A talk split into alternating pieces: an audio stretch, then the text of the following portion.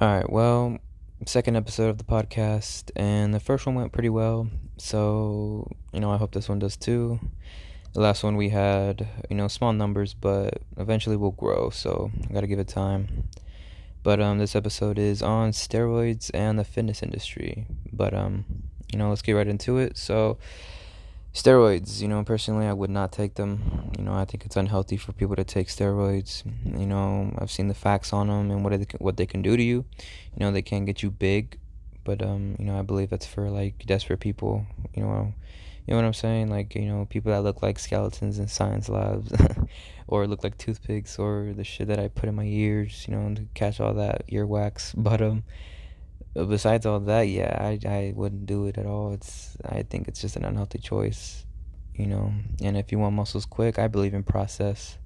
You know, you know, take time, hard work. You know, with steroids, you could do that in like what two weeks and get like major results. You know, I like you know, like earning my natural results. you feel me? That's all. You know, that's that's what I'm about. You know, but in my opinion, steroid use is you know not okay in my book. You know, not my cup of tea. But um, yeah, that's just straight up. You know, I, I just don't have a great opinion on steroids. You know, they may do like they do may look. Oh my bad. Okay, so they will make you look pretty decent. You know, I'm not gonna I'm not gonna hate on that, but I guess they are symptoms that you can catch people who use steroids. So that's that's good. I can call you out, and if you're being fake, it's just another way of like saying you're fake and stuff like that, like plastic surgeons and stuff, you know, they don't work for the looks. But then again, can you really work for the looks? You just have to accept it. You know, you have to accept you're small. Accept that you have a low testosterone, whatever they call it, the T word.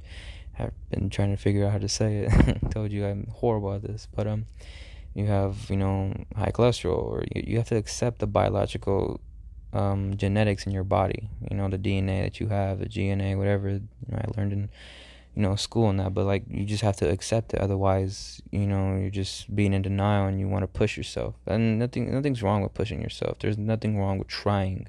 You know, trying new things is okay. You know, words of ASAP Rocky, but you know, there's certain things that you know might put you in risk of danger and everything like that. So there's, it might not be worth trying. so um yeah, that's what I have to say on steroids. But um, the fitness industry, there's a lot of people out here who let themselves go. I'll be real with you. There's a lot of people that I know who just you know are in the you know quite a bit of shape that you know they wish they had or they want to be in. My bad. They they want to be in. You know, some of them say you know I want to look like this. I want to look like that. Well, man, you got to put the work for it. Yet again, some of these you know fitness areas aren't really you know doing their jobs. Of course, you can tell somebody you can give them reps, you can give them sets but are they going to do it? You know, they have to have a goal. Of course, they want results, and that motivates everybody.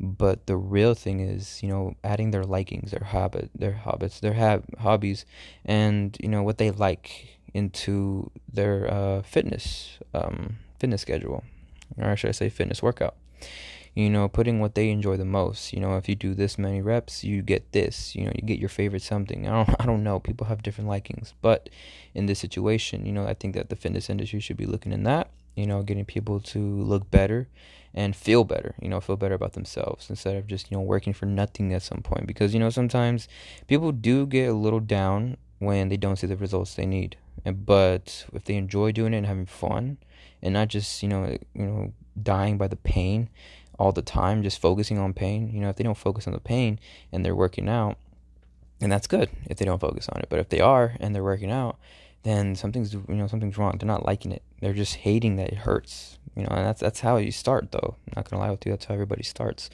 But if you were to fo- you know get that focus off the pain onto something else, like oh, I really want this by the end of this workout, then you would have some results. You know, you would work hard for it. You know, you know that's how I look at it. You know, if, if if the fitness industry could do that, I think a lot of people would get off the couch and you know would stop looking at the couch.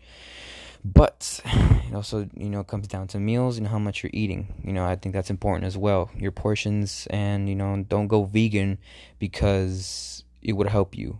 You know, I, know, there's certain thing there's certain things vegans do.